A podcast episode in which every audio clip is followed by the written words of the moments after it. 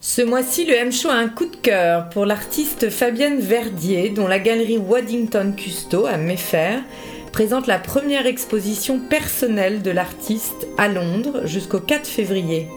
Rythme et reflet réunit des œuvres de sa toute nouvelle série qui marque un véritable tournant dans son œuvre picturale. L'exposition fait écho à un très beau documentaire sur les explorations et recherches de l'artiste en résidence à la Juilliard School à New York. Ce film réalisé par Mark Kidell, sélectionné au London Rendance Film Festival, est présenté en avant-première à l'Institut français à partir du 14 janvier. On vous invite à le découvrir et on écoute tout de suite l'artiste nous parler de son processus créatif. Fabienne Verdier, bonjour. Bonjour. Merci d'être avec nous sur le M Show. Alors vous êtes euh, une artiste peintre, plasticienne, vous vous dites? Peintre, tout simplement. Peintre, voilà. Alors vous avez un, parcours assez, euh, assez euh, inédit. Vous avez travaillé combien de temps en Chine auprès des maîtres calligraphes chinois? Auprès des vieux lettrés, une dizaine d'années. Une dizaine d'années. Et vous êtes parti en Chine tout, après, tout de suite après la révolution culturelle, c'est ça? Ben, C'était effectivement le début de l'aventure il y a 30 ans, où je m'intéressais à une forme de peinture abstraite. Je m'intéressais euh, au vivant et comment représenter l'esprit de la vie. Et l'esprit de la vie, peut-être que c'est quelque chose d'une une spontanéité. Hein. Et la saisie de cette spontanéité en peinture, effectivement, les vieux lettrés étaient à même de m'apporter euh, toute une culture qui pouvait enrichir celle que j'avais déjà de nos grands maîtres, Turner, les aquarelles de Victor Hugo, l'art de la tâche d'Alexander Cosen, cet anglais qui faisait des choses absolument extraordinaires, ou les études de Rembrandt et les études de Léonard de Vinci. Je me disais qu'après les grands abstraits américains, euh, qu'est-ce qu'on pouvait apporter pour, aller inventer encore une nouvelle forme de la peinture quête de l'artiste. Voilà, la quête de l'artiste. Donc euh, je me suis forcée à quitter la France, quitter l'Europe et, et, à apprendre à penser autrement dans une toute autre culture, cette culture millénaire, pour pouvoir par la suite euh, combiner ces cultures. Et donc, donc je me suis retrouvée dans une situation très difficile, très instable. Oui, c'était gonflé quand de même. Grande, de grande fragilité. Parce que le souci, euh, en France surtout, c'est que quand on fait ce genre d'expérience, c'est-à-dire on met, c'est une forme de mise en danger finalement, de, de revisiter toutes nos propres cultures. Euh, au regard d'une autre culture qui a une vision contemplative tout à fait différente de la complexité du réel. Malheureusement, on met souvent des étiquettes. Ben voilà, elle est partie en Chine, donc elle crée euh, des chinoiseries.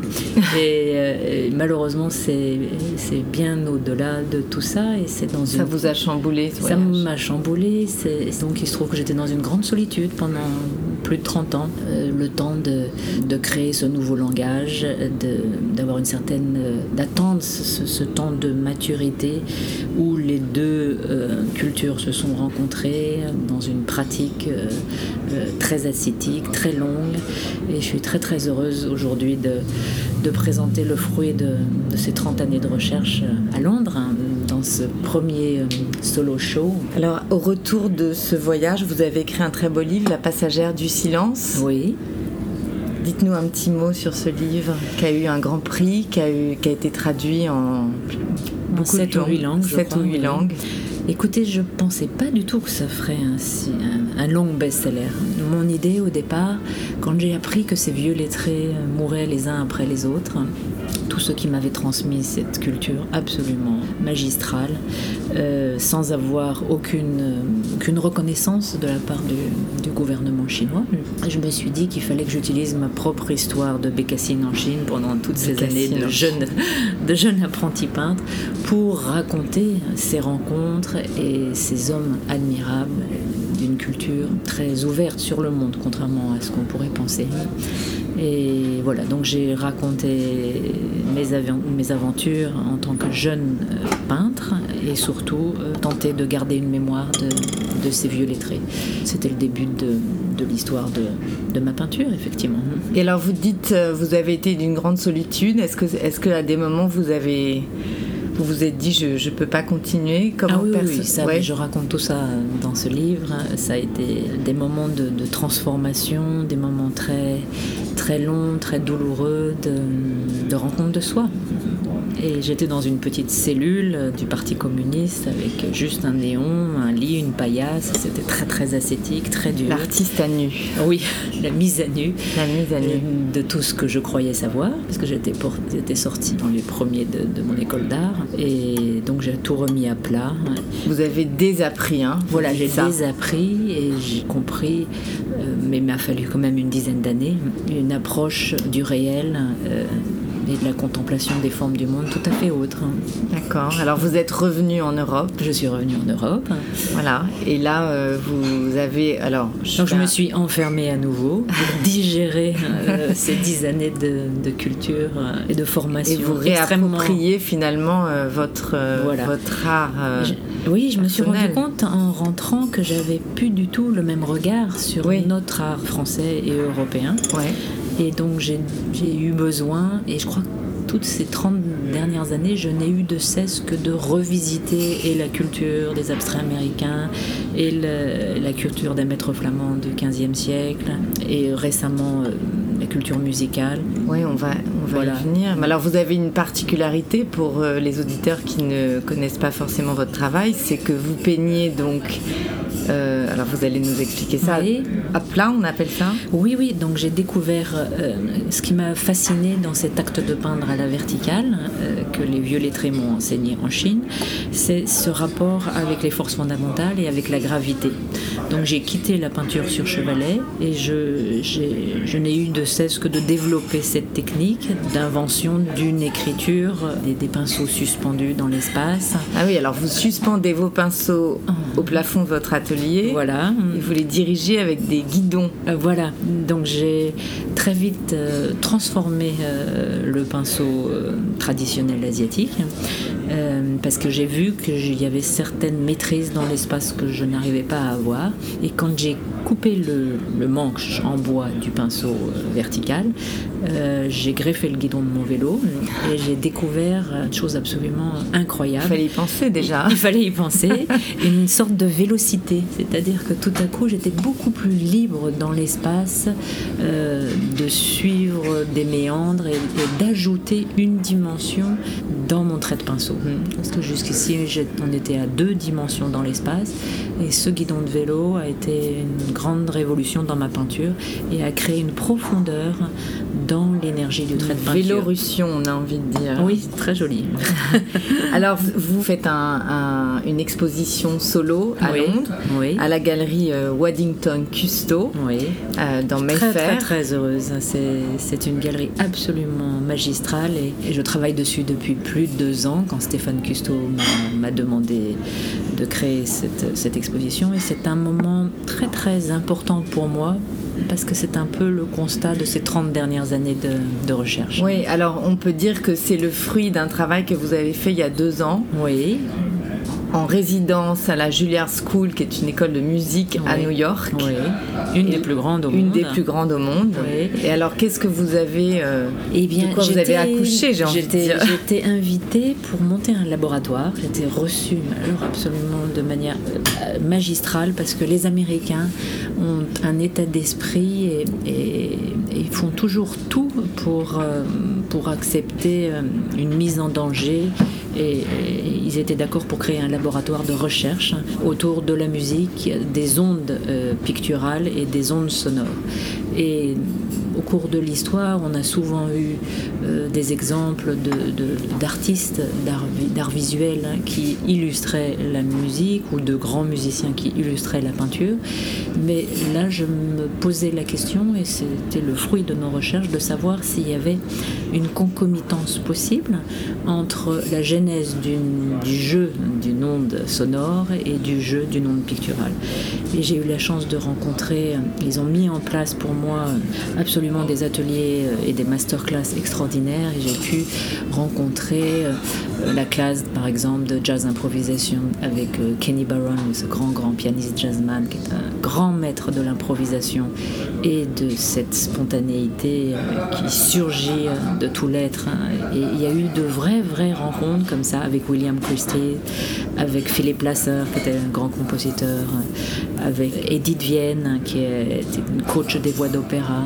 Donc j'ai pu pendant plusieurs mois euh, travailler avec eux, suivre leur masterclass. Vous êtes resté six mois. Hein, voilà, et, et, et, ça a été une vraie, vraie révolution dans mon esprit par rapport à tout ce que j'avais construit jusque-là. C'est-à-dire que le peintre abstrait, j'avais monté euh, des structures, euh, j'avais créé toute une, esthétique dans, dans, mon esprit, hein, de, de, la forme et des constructions dans l'espace, des lignes de ma peinture. Et quand j'ai rencontré les constructions abstraites de la musique et des sonorités, que ce soit avec William Christie euh, en musique baroque ou avec Kenny Barron en jazz improvisation, de toutes nouvelles visions de structures complexes sont venues à moi. Ça a été une sorte de raz-de-marée par rapport à, aux visions que j'avais avant du réel. Alors tout ce travail a été filmé magnifiquement.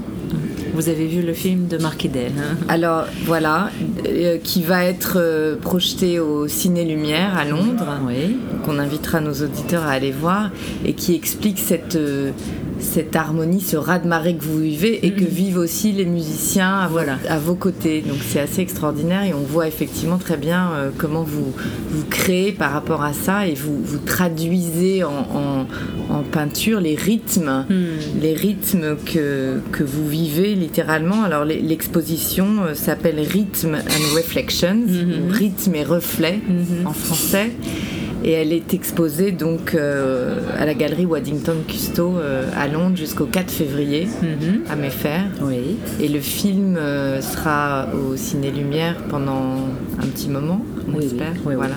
Et oui, effectivement, ce que j'ai pu, enfin en fait c'est un, ce que j'ai vécu à New York avec ces musiciens.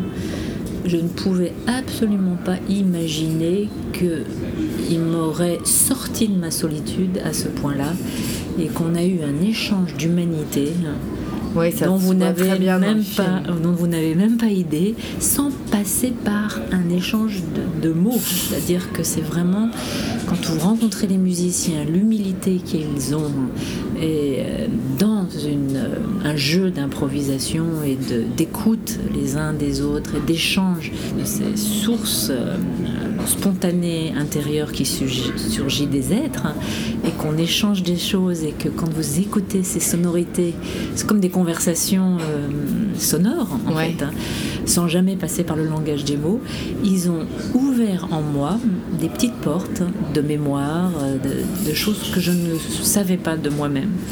Et je crois qu'en me voyant travailler, donner vie à cette dynamique et à ces énergies, à ces rythmes de peinture, ils ont eux aussi ça leur a, ça les a inspirés et ça leur, ça, les a, ça leur a fait découvrir des territoires sonores et des lignes mélodiques euh, et des lignes d'harmonie auxquelles ils n'avaient jamais pensé. Oui, on sent que chacun grandit de l'autre. Oui, exactement. Ouais. C'est une manière de grandir tous ensemble, en groupe, et je ne pensais pas que ce soit possible en fait. Et, Donc vous êtes transformé à nouveau Totalement transformé. Et votre travail est vraiment différent aujourd'hui de ça Je crois qu'il est vraiment différent. Il est toujours euh, d'essence de cette énergie spontanée qui traverse l'espace, mais tout à coup, j'ai compris que je pouvais rentrer dans le jeu d'un rythme. Et tout comme les musiciens, quand tout à coup vous donnez un rythme à votre pinceau dans l'écoulement d'une certaine sonorité de matière, euh, une énergie, une deuxième énergie, une troisième énergie, et vous vous rendez compte avec stupéfaction que les, les formes du réel surgissent entre les énergies de matière, mais surgissent d'elles-mêmes. C'est-à-dire que j'ai plus besoin de peindre le réel dans une respiration de la matière, le réel et la poésie du réel surgit d'elle-même. Donc c'est bah, écoutez, une grande découverte. Hein. On vous remercie. Alors je rappelle donc Rhythms and Reflections à la galerie euh, Waddington Custo à Londres mm -hmm. et un très beau film euh, qu'on va pouvoir voir au, au, Ciné Lumière très bientôt. Merci beaucoup Fabienne Verdier. C'est moi qui vous remercie. Coup de cœur. Coup de cœur.